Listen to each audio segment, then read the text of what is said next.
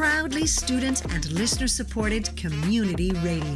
CIUT 89.5 FM, celebrating 35 years as the sound of your city.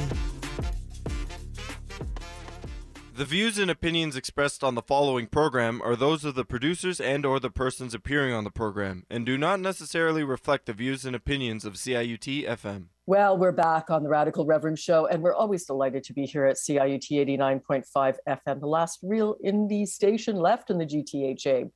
And of course, we have an election coming up in Ontario, so we're going to be focusing on that in the next few weeks, no doubt. And today, to help me do that, I'm really thrilled to have Mike Schreiner on the show. Uh, second half, Niki Ashton federally. But uh, here we are with Mike wearing a green tie. And if you don't know, you should know that he is the leader of the Ontario Green Party here and also the MPP for Guelph, Ontario. Now, Mike, you have been in politics for a long time before you got elected.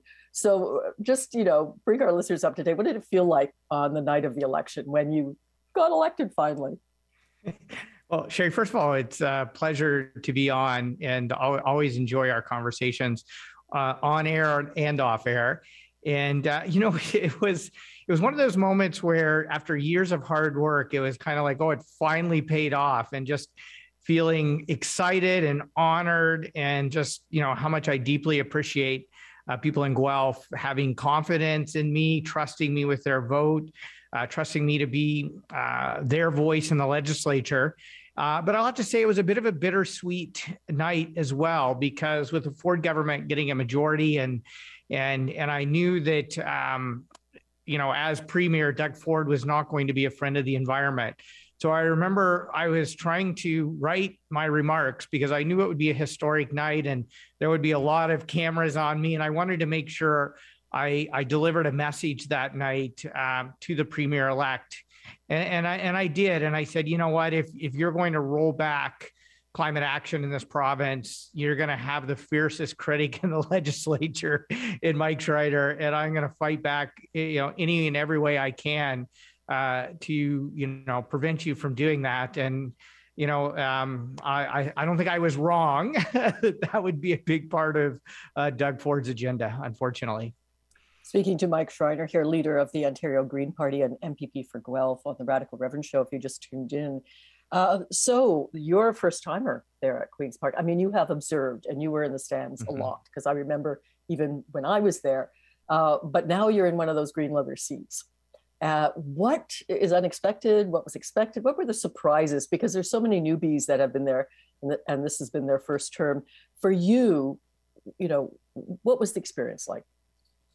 yeah, you know, the, not too many surprises in the public part of the job because I had sort of seen that, witnessed that, tried to bully my way in a bit to be a part of that. I, I, joke with security around here now that, you know, a lot of you used to chase me out of the building when I was trying to get my point across to journalists and things like that. Now I can just walk around the building wherever I want. So that that's a big shift. Uh, but I would say the the sort of eye opening thing for me was, you know, as you know, being a caucus of one, I'm also the House leader, the critic for everything. And so some of the just behind the scenes discussions around, you know, the proceedings of the House and how things are going to be organized and and who has time and who doesn't. And I didn't realize how political even those conversations are. You know, I, I know the policy conversations would be uh, highly political, but I didn't realize how political the procedural uh, conversations would be. And, you know, I've had to really fight at times for um, my voice to be heard, but I feel like I've been very successful at that because the, I'm the first person from a fourth party elected to the legislature since the mid 1940s. And so the rules of the of the of the House really weren't written for an, a fourth party to have a single member. And so we've made some changes to those rules that have really enabled me to ask questions and participate in a more meaningful way than otherwise would have been the case. But it was a lot of hard work to get there. Yeah, and I'm sure you're punching above your weight as a, a, solo practitioner in the place. I, I, I, remember when I was first elected there was a caucus of 10, which is, uh, and I had multiple critic portfolios. And I often describe that experience as, as getting a doctorate and starting a small business all within three months, both of which I'd done, but over years, you know. And you are for, you know, I mean, you're a small business owner too. You know what that's like and how much work goes into that. So, uh, mm-hmm. so you're well equipped, but it is uh, it's a big hill to climb, uh, especially as one person representing everything. Um, but let's focus in on the environment because uh, that is what the Green Party is known for most, and uh, should should be what we're all most focused on. Uh, we're in a climate crisis, in case you haven't heard or known. Doesn't often sound like that when you read mainstream media, but it's true. So, climate climate crisis given what's happened under the Ford government uh, and and what would be different and what should be different? Yeah, sure. You know, I think the hardest part of this job, and just to be clear, I love this job, and I, I just I feel blessed every day that I'm able to have a have the voice that I have. Uh, but we've seen essentially a systematic dismantling of environmental protections in Ontario from really day one of the Ford government. It started with dismantling all the province's climate action plans, in particular, the cap and trade plan that put a price on pollution, the canceling of 750 renewable energy contracts, many of those with First Nations. So, when you want to talk about truth and reconciliation and economic opportunities in Indigenous communities, you know, be reminded of, of, of that. Um, and then what has, so once he got rid of all the climate action plans, then it's been a systematic dismantling of environmental protections in a way that will facilitate the big sprawl. And let's be really clear this government is all about sprawl. So, you know, it's like removing conservation authorities' uh, ability to you know evidence-based decision making to improve developments that would threaten our water uh, changing the environmental assessment process you know violating the environmental bill of rights uh, you know, gutting the Endangered Species Act. I mean, the the misuse and abuse of ministerial zoning orders to overturn local and provincial planning laws, um, and then now the um, just tripling down on Highway 413 and the Holland Marsh Highway, or what some people call the Bradford Bypass, uh, which is both are going to pave over parts of the Greenbelt, pave over farmland, pave over wetlands. My gosh, we've already lost 75% of our wetlands in southern Ontario. Those are the wetlands that protect us from flooding in a climate emergency. Those are the wetlands that filter our drinking water. I mean, I think of anything from COVID, we've learned how important um, self sufficiency is and to pave over the farmland that feeds us. And all of it all of it will supercharge climate pollution because the number one source of greenhouse gas emissions in ontario is our transportation sector. And that is primarily driven by sprawl development. And that's what the ford government's agenda is. And it's primarily going to benefit a handful of land speculators who also happen to be big donors to the conservative party. And they say it's in the name of affordable housing it is not. These aren't houses that people can afford. And, and even if they were, why are we forcing people to have to commute two hours just to find an affordable place to call home? Why don't we build livable, affordable, connected communities where people can live, work, play, and shop locally? They can walk to work, bike to work, take electrified public transit to work rather than, you know, the, these, you know, hours away from family and friends and community commuting. And so, so that's been hard. Uh, we've had some small victories, I would say, and those are people powered victories. So when Ford tried to open the Greenbelt open for development early in early in his um, term, you know, we pushed back and we had that schedule removed from Bill 66.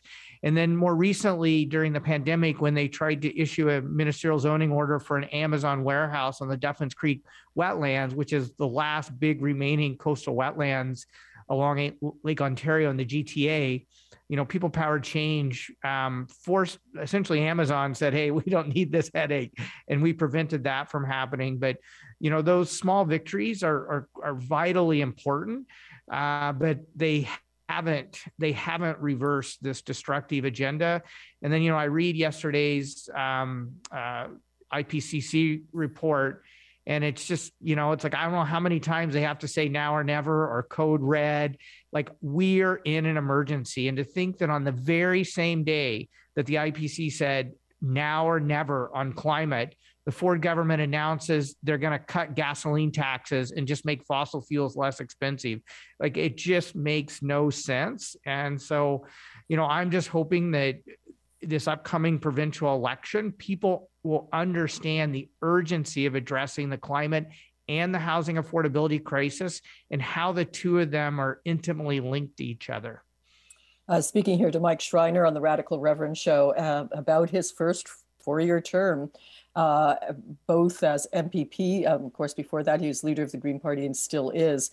Uh, and we're talking environment, of course. It's, it's number one priority, it seems to me, or should be for everyone. Gas tax. This is a clear bribe, an election bribe, I've called it, um, that's not even going to last that long. But it's kind of pocketbook popular. I mean, we know that in Ontario, because we haven't invested in our transit systems the way we should, and because we don't have alternatives for many, many people, um, I'm sure you hear this in Guelph, but certainly you hear it in the north, where very few alternatives exist other than the car, sometimes even other than the plane. Um, so, so how do you speak to those folk, and how do you say, you know, no, but um, here's what we should do.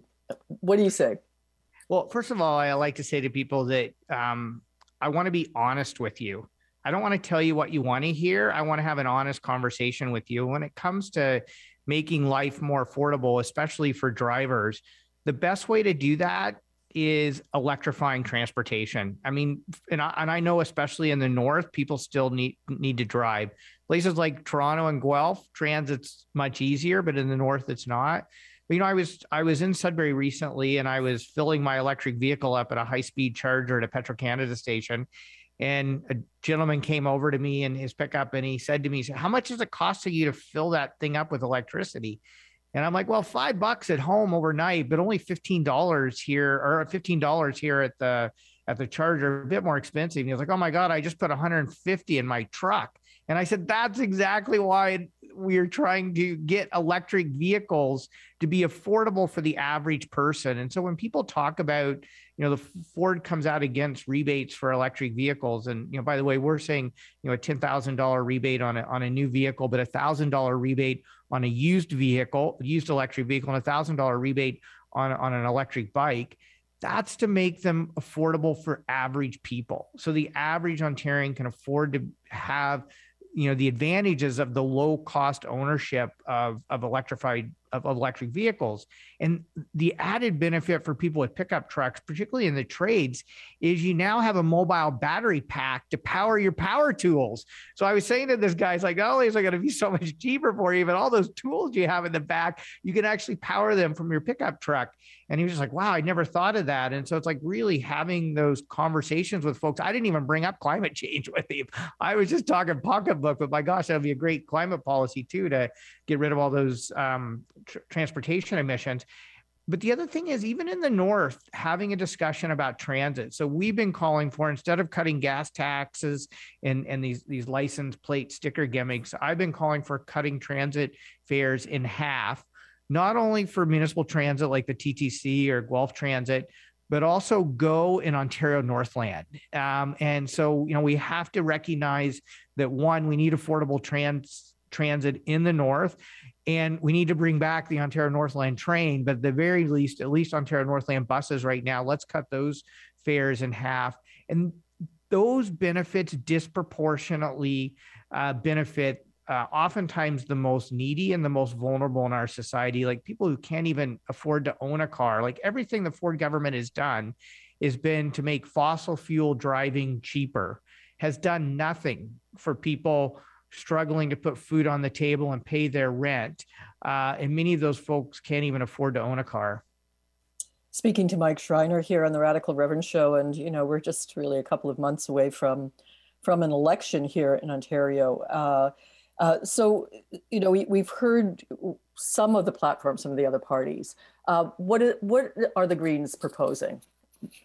You know, the, the three top issues we're going to be running on is one, housing affordability. And the Toronto Star called our housing plan a masterclass plan in addressing the housing crisis. And we've received rave reviews across the political spectrum. And it's because we're proposing things that will make to engage the private sector in addressing affordable supply by allowing uh, duplexes, triplexes, quadplexes, laneway housing, tiny homes, secondary suites, basement apartments, et cetera, so we can increase housing supply, particularly gentle density housing supply within our existing urban boundaries. So we don't have to pay over farmland means. and wetlands. Yeah, explain and we're talking about the public sector. Mm. Government has to come back to the table and provide the funding that nonprofit, uh, co-op, and social housing needs. And we're proposing to build 160,000 deeply affordable housing spaces.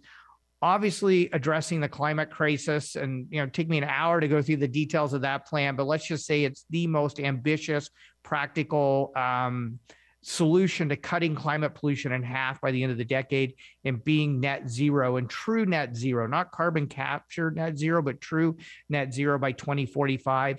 And then finally, Cheri, I think we have to address the shadow pandemic, and that's the mental health crisis that so many people are facing. And the fact that we have 28,000 young people having to wait on average 18 months, but as long as 2.5 years to access mental health services as far as I'm concerned, mental health is health. In the same way, you know, physical health is paid for through OHIP, mental health should be paid for through OHIP. And we have to reduce those wait times so people can access timely services that, that are affordable and accessible to them.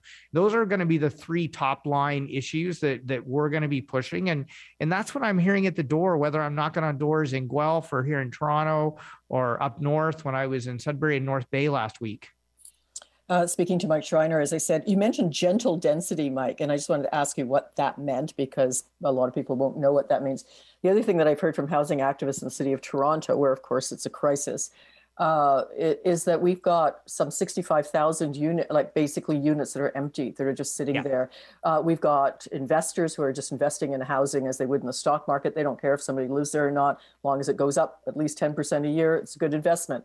Um, so if you could answer those two things what, what is gentle density and what about all those uh, what about you know real estate as a, a stock market option and not as a as a home? Yeah i'll, I'll address speculation first. So absolutely um, you know from the ontario greens perspective ho- housing should be for people not speculators and that's why we've been proposing not only um, increasing the non-resident speculation tax from 15 to 20 percent and expanding it across the province, but applying it to residents or non-residents.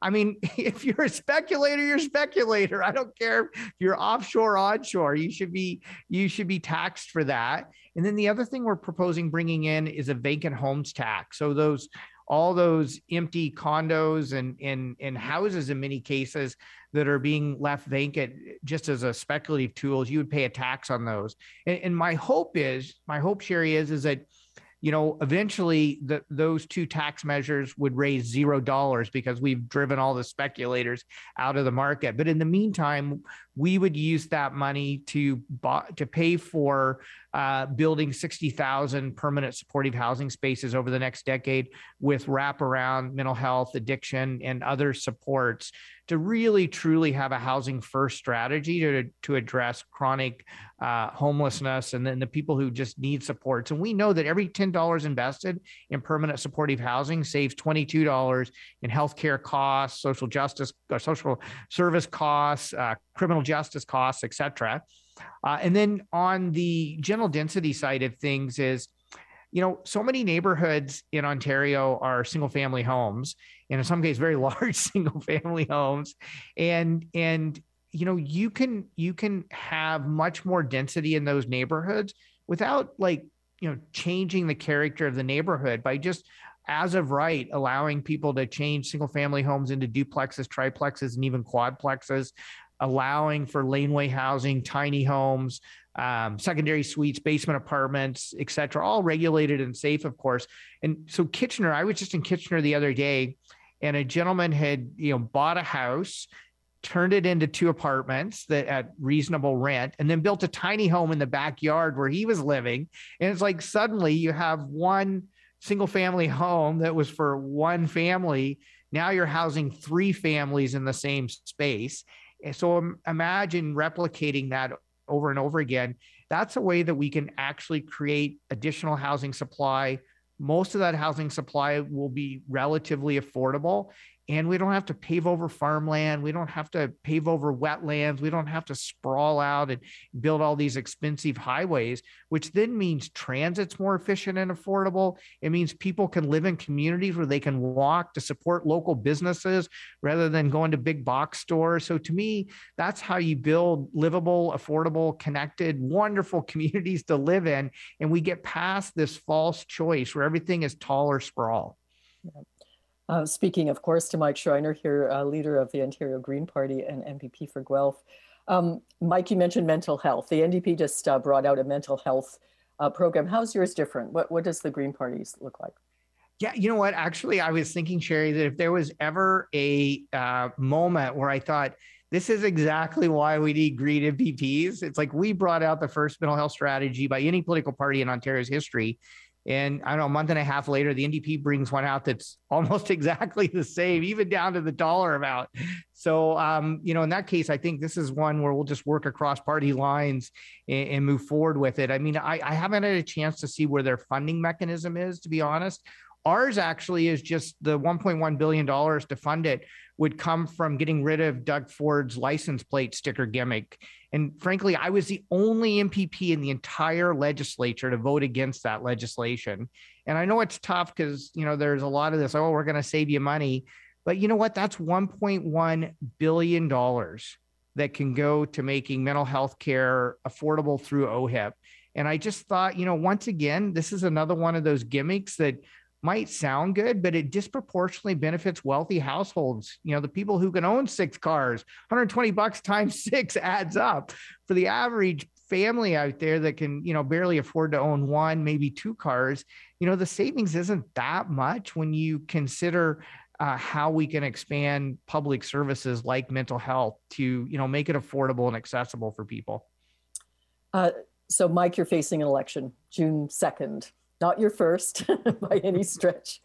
Uh, and polls, I know poll schmolls, but I polling looks like uh, even a possible PC majority again. Uh, certainly a PC, probably minority. Um, what does that look like? We've just seen uh, federally the NDP um, and the Liberals um, making uh, a deal. Um, what is that going to look like if, let's just assume for a moment, well, let's assume both scenarios. PC majority, what do you do? Yeah, well, PC majority is is going to be horrible for Ontario. It's just going to be awful. Um, I think it's too early to be even speculating, predicting that because I think there's a lot of volatility in the electorate right now, and, and I think polls are going to shift substantially over the next, um, you know, two months of of you know the pre-writ and then the writ period. So I think it's too early to make that prediction, and I think you know I think there's a lot of people out there who's like cut the premier a little bit of slack during COVID, even though I think he's made some horrendous decisions during COVID. And I think he's making some bad decisions right now that's really putting the most vulnerable at, at, at risk.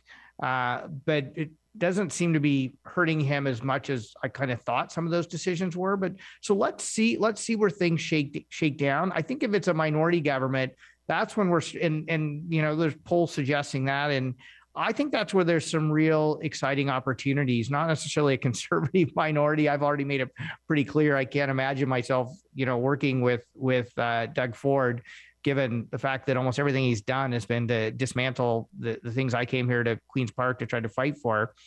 But um, I think I think especially on climate, where half measures from all the legacy parties have really meant that Canada hasn't. We've we've never met an emission target in in Canada. You know, we just haven't.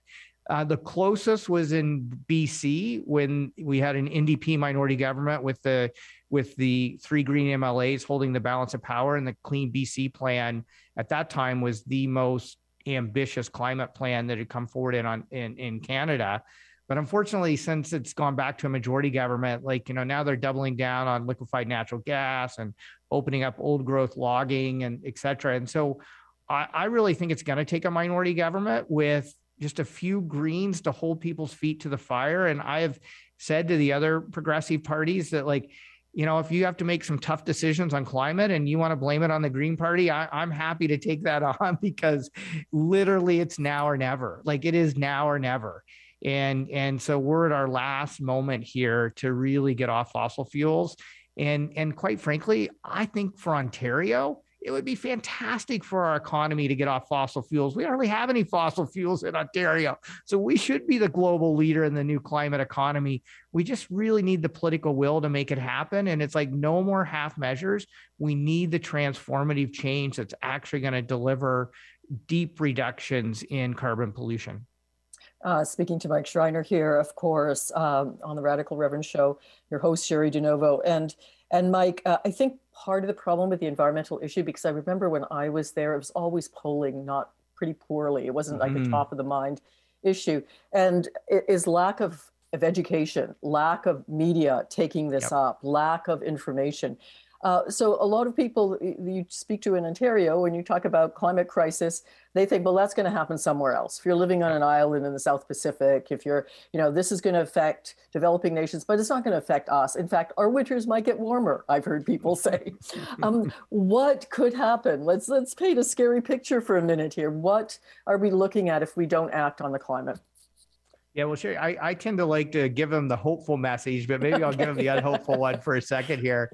So, you know, the World Health Organization says the biggest threat to human health is the climate crisis, and that's quite a statement to make when when it was made in the middle of a global pandemic. You know, 600 people died in British Columbia uh, due to the heat wave last summer. Um, and you don't think it's coming to Ontario? Six First Nations communities in Northern Ontario had to be evacuated due to forest fires last summer.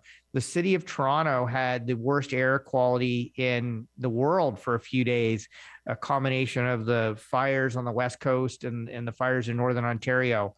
You know, talk to the people in Muskoka. I, I met one family there who, um, you know, they built their retirement home up there uh, two meters above the highest water level in recorded human history, and their house has been flooded twice now in the last five years. Um, this is costing our economy billions and billions of dollars. It's costing people in their property. I mean, look at the flooding in British Columbia, Ontario, the tornadoes in Barrie, et cetera. Um, but it's affecting our health. I mean, it's you know not only heat deaths, but it's like Lyme disease. Who would have thought we'd have Lyme disease in Ontario? Now it's like every time you want to go have a barbecue in the summer, you got to be worried about a tick giving you Lyme disease, which is a debilitating uh, disease. Um, rates of asthma and other respiratory illnesses from poor air quality due to forest fires. I mean, the list just goes on and on and on. And it doesn't even have to be this way because in in the case of Ontario, you know, we ship 25 to 30 billion dollars out of our economy every year to buy fossil fuels from other jurisdictions. That money could stay in Ontario, um, supporting renewable energy, clean, clean electricity, powering our homes, powering our transportation systems, creating more and better jobs in Ontario. So let's just get on with it. Thank you, Mike Schreiner. Pleasure as always. Uh, good luck. Uh, well, thank you. We'll I appreciate it. Soon. Take care, Cheri. Thank you. Next time on Radical Reverend. CIUT 89.5 FM, celebrating 35 years as the sound of your city. Welcome back to the Radical Reverend Show. And listeners, it's lovely to have you. So I always respond if you send me information and suggestions, et cetera, et cetera. Today, of course, on the show, uh, you pick this up from having Mike on the first half of the show we're really focusing on the climate crisis because it seems to have dropped off the radar, what with a war and a pandemic. Uh, and to help us on that file, and also to talk about her new bill, C 245, and what impact that could have if that passes, we've got uh, one of our favorites, Niki Ashton, our gal in Ottawa. And uh, she's not only in Ottawa, of course, she's the MP for Churchill Keewatinook Aski and been around for a while. So, Niki, welcome back to the Radical Reverend Show. Sherry, it's uh, so great to be back and uh, just a, a, mutual fandom on my end of, of you and your work. So let's let's jump right in. What is Bill C two forty five? What does it do? Um, why should we see this into law? Mm-hmm. Well, Bill C two forty five is is my private member's bill, and uh, and essentially what it does it uses public ownership in the fight against climate change. We all know that to tackle uh, climate change, we need bold collective action. Uh, we need uh, beyond an all government approach, um, but but just looking at government, we need to ensure that we're using all the tools at our disposal. And what we've said is is we know that communities are already paying the price of climate change. We're seeing that in terms of impacts on infrastructure infrastructure, uh, particularly in Indigenous and Northern communities like where I come from and the communities I represent. Um, we know based on science, these are the communities that are most deeply impacted even, even now.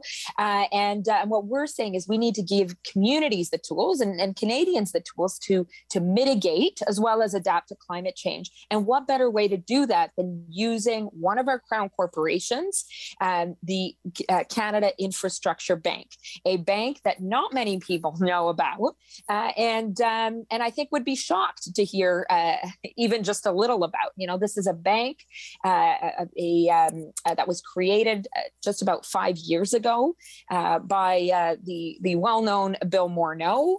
Um, it is currently sitting on thirty five billion dollars. It has not seen one project to completion, and and and many have argued, and, and that's certainly what we are doing, is that its foundations are, are fundamentally broken, rotten, whatever you call it.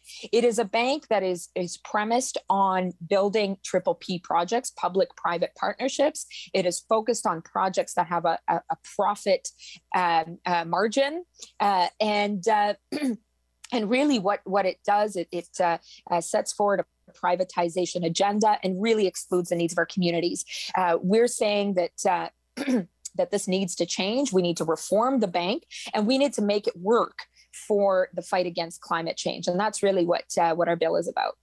Now, would there be still be the same number of billions if uh, the private corporations take a walk um, from that bank? I mean, how what does that look like?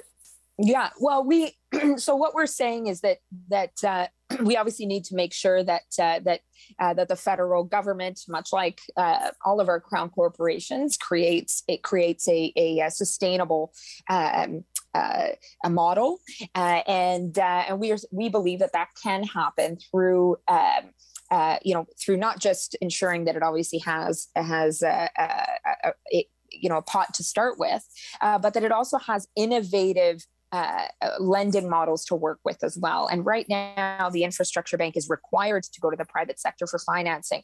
We're saying we need to get rid of that, um, but uh, but we could be looking at at uh, partnerships with other public uh, governments, obviously First Nations, uh, provincial, municipal uh, territorial, uh, and uh, as well as public institutions. But we should be looking further and also creating innovative tools like issuing green bonds, for example. We know that a number of our crown corporations, like CMHC, like Export Development Canada, have uh, incredible uh, lending capacity uh, and and relatively successful lending models in terms of of, uh, of producing results.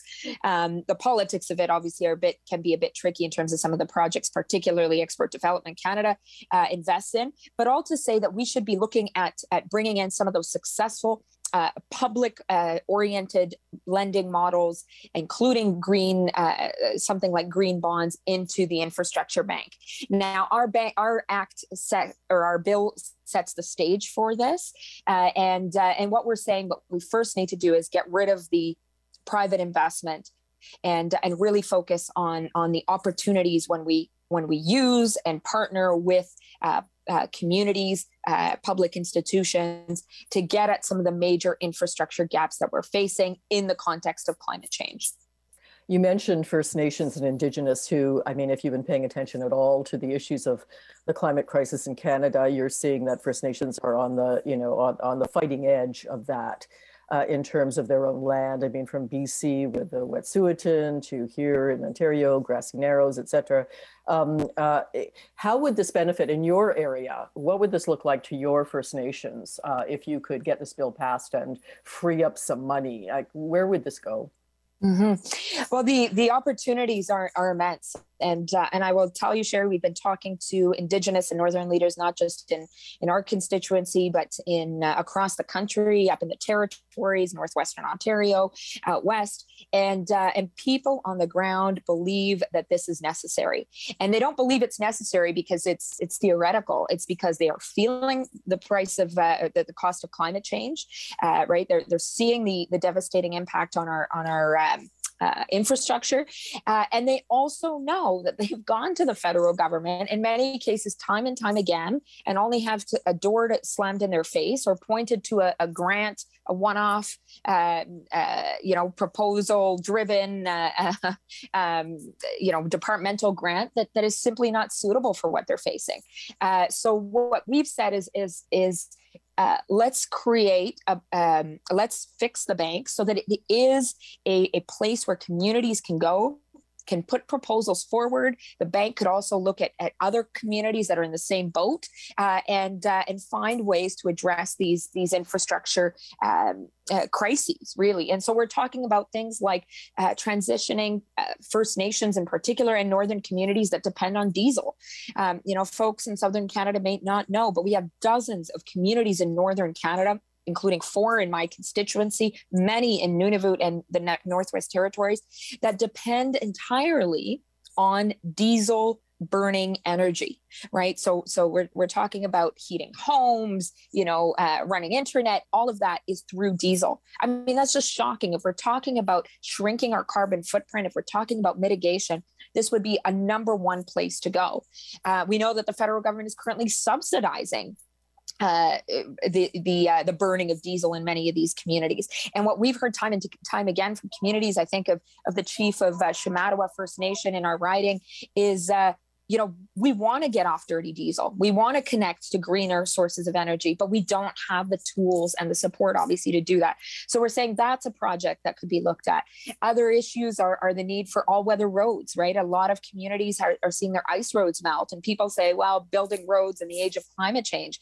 Um, if, if people only knew the, the carbon footprint of the number of flights that go in and out of these communities um, that uh, that that people have no choice to take because there's no other way to get out. Yes, building a, a road, obviously in consultation with communities and following environmental regulations, would be able to cut down on our carbon footprint. And we're also talking about forest fire protection. You know, there's not just one or two First Nations that are on the front lines of fighting uh, now increasingly uh, um, uh, horrifying forest fires. You know, we should be looking at the kind of infrastructure support around fire safety that communities need to survive.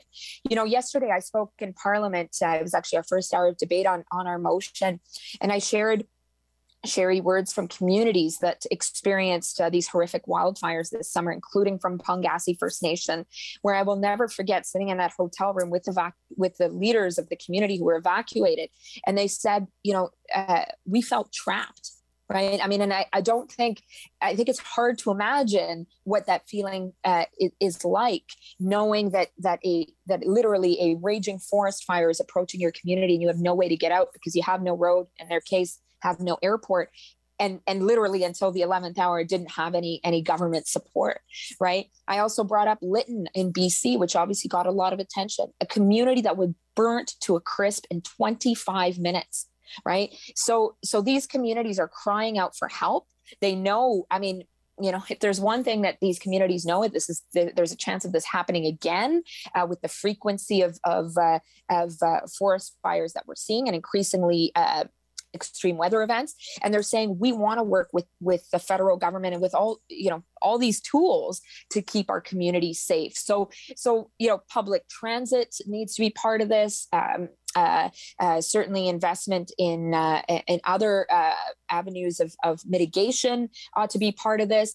And and what we're saying is that all communities should access this this fund but what we've seen in the last five years, again, no project completed, but the vast majority of the projects that are even considered are for the south, are in urban centers, and uh, and certainly have uh, have very little care for for the impact of climate change. We said we're saying this needs to change. We need our crown corporations to work for all of us, and we also need to make sure that they are in line. You know, recognizing that the greatest challenge we are facing, uh, you know, in, in, as humanity is the climate crisis, and we need to act now. Speaking to uh, Niki Ashton, MP, and uh, we're speaking about her bill uh, right now to reform the Canadian Infrastructure Bank, which few Canadians, you're right, Niki, know even exists, sitting on billions and billions of dollars that could be freed up. Uh, it, you know, in, in private conversation, you told me a, a, really moving story about the, the effects of the melted, like permafrost changes on just even mm-hmm. basic things like plumbing in northern communities. Maybe say a little bit about that because I, I, I mean, the fire that's dramatic, but this is you know turning on the tap stuff, right? Um, yeah. What's what's happening yeah. there?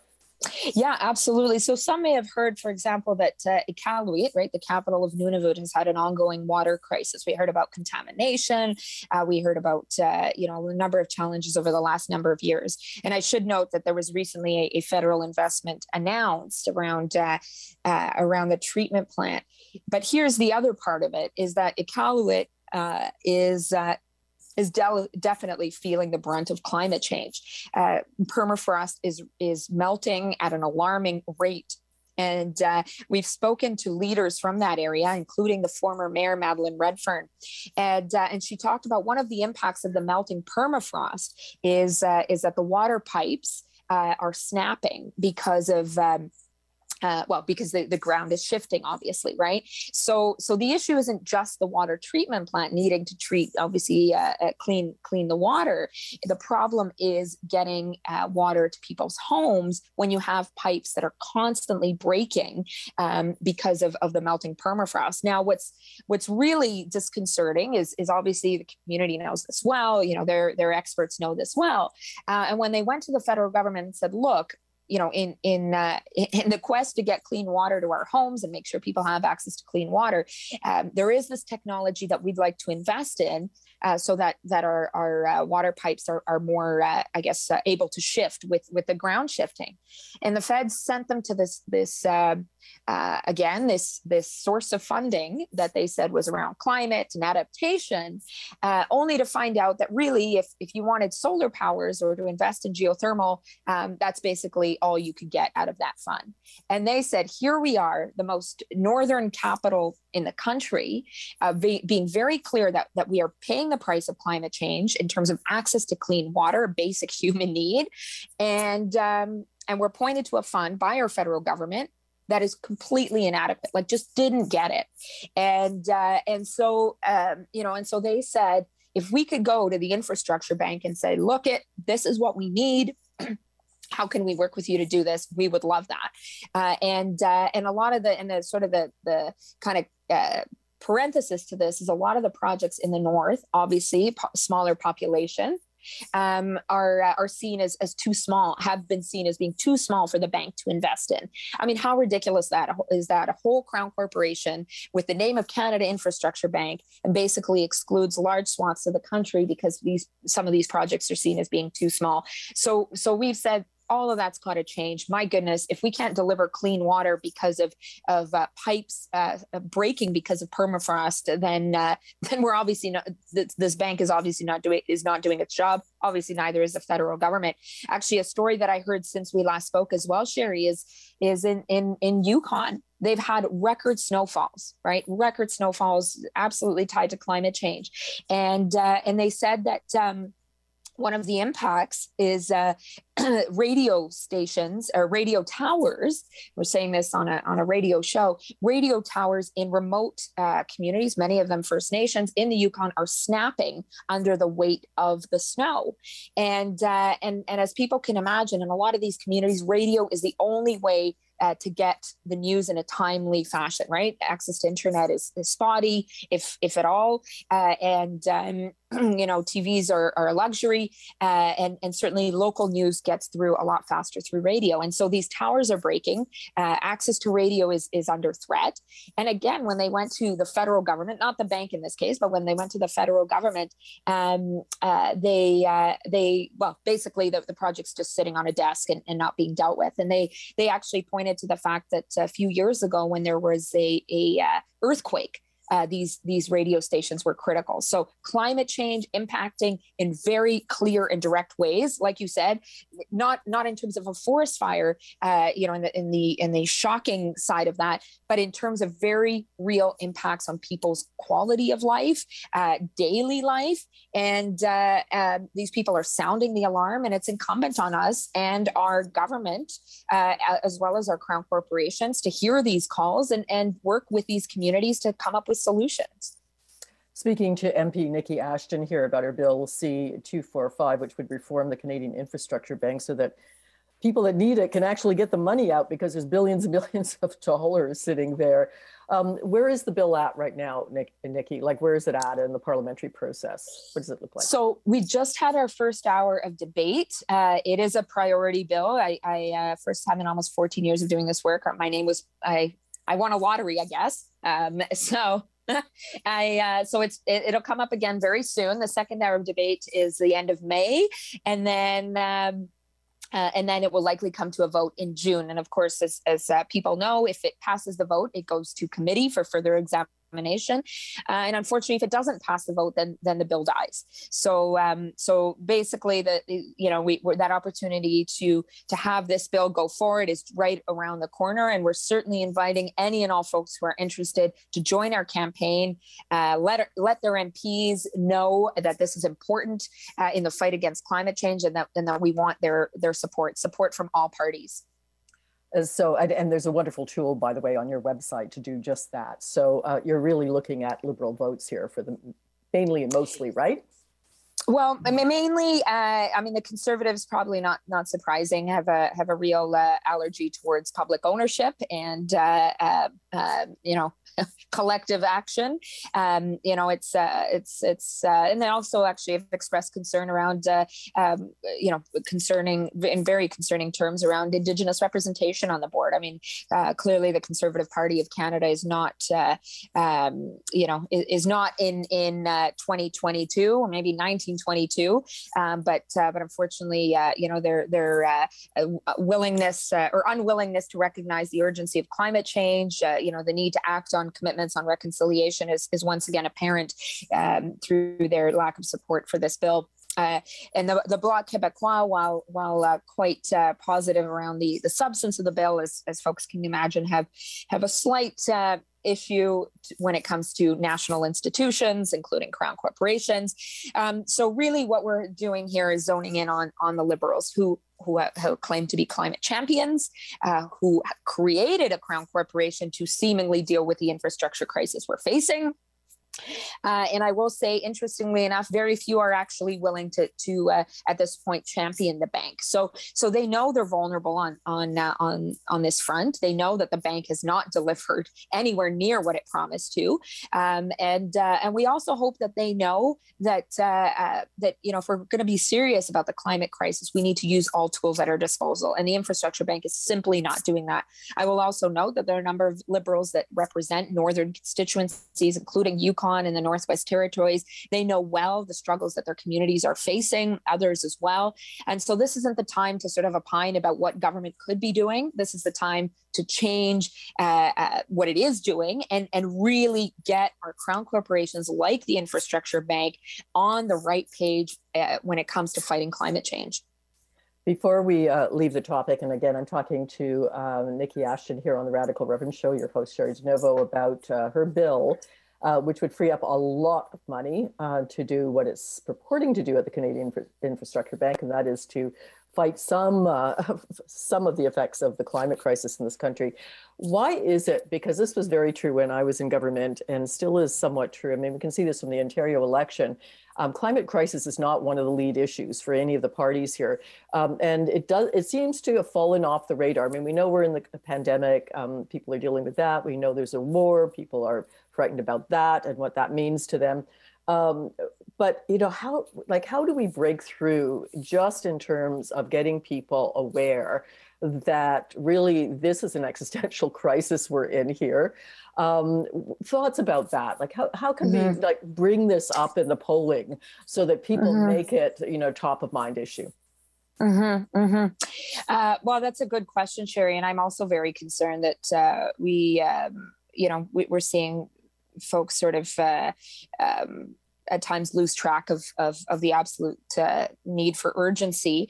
Um, I do wonder if we, if uh, much like what we saw last summer, is is as as uh, as the as the summer approaches, right, as the weather gets warmer, as we start to see again extreme uh, climate events. Um, if it won't come back into sort of the forefront as it did last summer, right? And people saying, wait a second, you know, I mean, I knew that we were on a path here, but uh, um, but I didn't know it was going to happen right, right now. And that's the thing with, as we know, climate change. Um, it's not it's not a progressive uh, um, uh, direction that we're going into in the sense of of uh, um, I mean, things are getting worse, but it, it's it's also the, the extremes, right? So so I, I do feel that uh, that there is perhaps unfortunately another summer to be reckoned with, where we are going to see these these realities. And I think it's it's really um, it's really critical that um, that we listen to community communities that are absolutely, I mean, it's scientifically uh, um, already facing a climate change on an ongoing basis within our own country,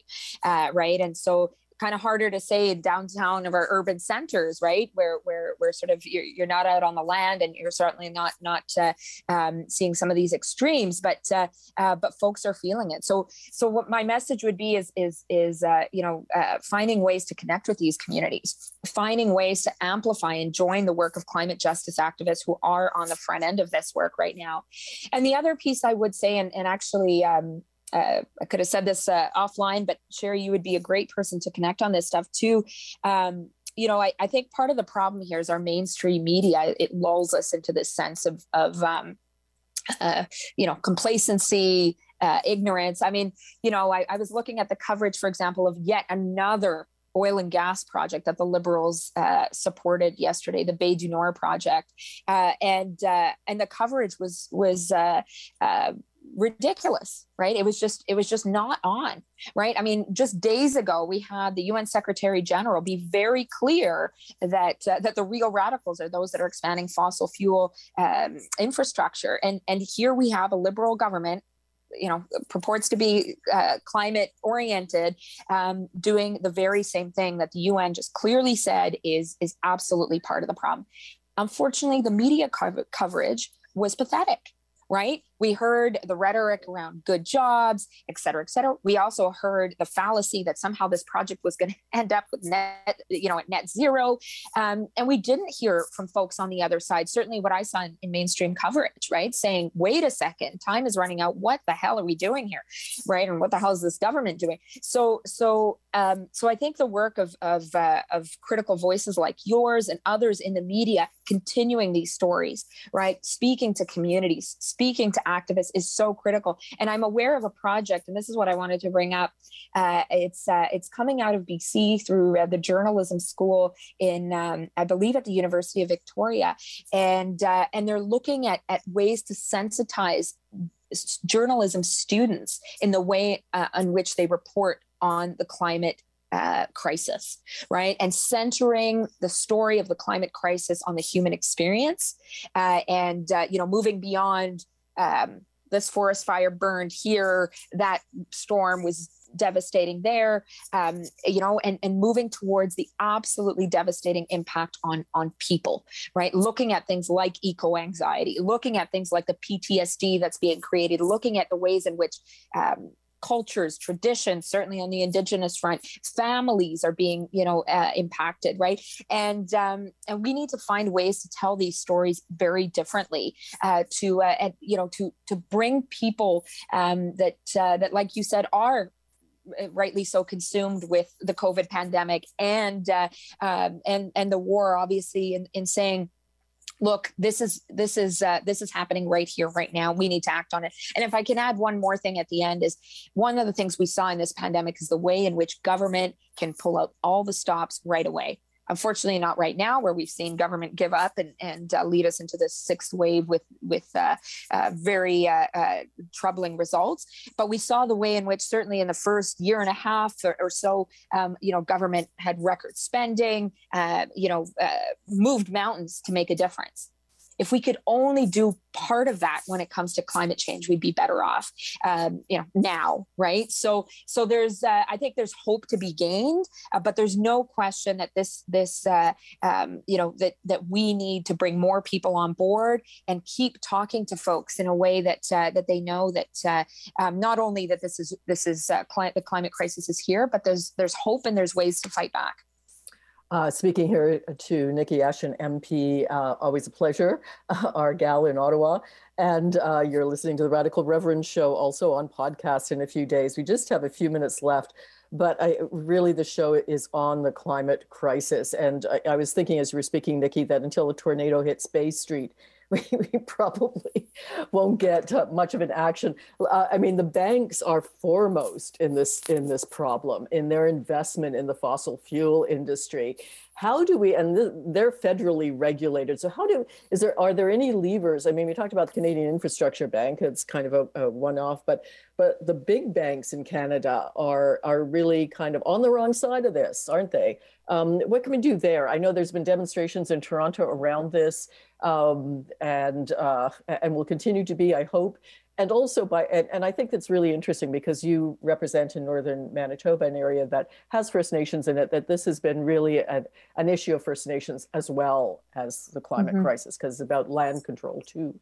Um, what can we do about the banks? Um, what can mm-hmm. we do mm-hmm. about the big investments? Anything? Is there anything?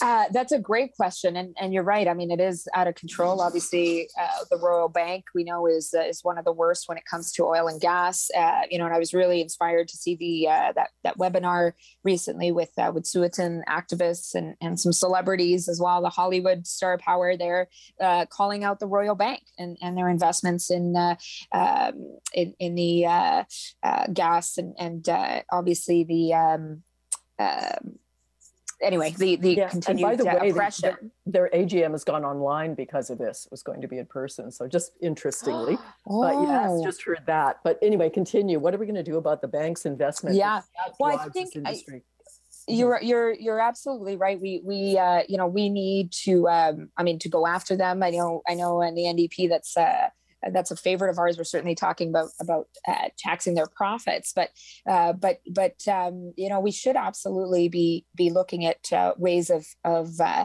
uh, reining them in, legislating uh, their their ability to um, to invest in in in fossil fuels. Um, you know we've we've obviously um, yeah no I think that's you know and I mean like we've I know we've done a lot of work around pension funds and private pension funds, but uh, um, which are also part of the problem on that front. But but there's no question the banks are are um, we have to go after them, right? I mean, and they're part of the problem, not just in terms of fossil fuel and, and uh, um, devastating resource expansion here in our country, but uh, it's Canadian banks that are fueling uh, uh a lot of the, the troubling projects around the world as well. We're part of them, right? So, um, yeah, that's uh, that's that's a great question, Cheri, and uh, and I will take it back and, and give some thought. I, I would expect nothing less than the than the podcast with Cheri DiNovo to end with like. Well, we, are talking, uh, you know, I'm talking about. I, I, know we've talked on the show about this many times about pandemic profiteering. Well, there, here's a classic case, and of course, um, uh, you know, and and those pandemic profits need to in some way be taxed back. Uh, because uh, and, and you know these are big institutions that have already got you know support during a pandemic as well so anyway. yeah yeah but mm-hmm. I, I think your point around climate right i mean this is uh I mean, we we you know, we, we know that oil and gas has expanded during this pandemic, right? Uh, I mean, now we, we've seen yet another project uh, be, be approved at the federal level.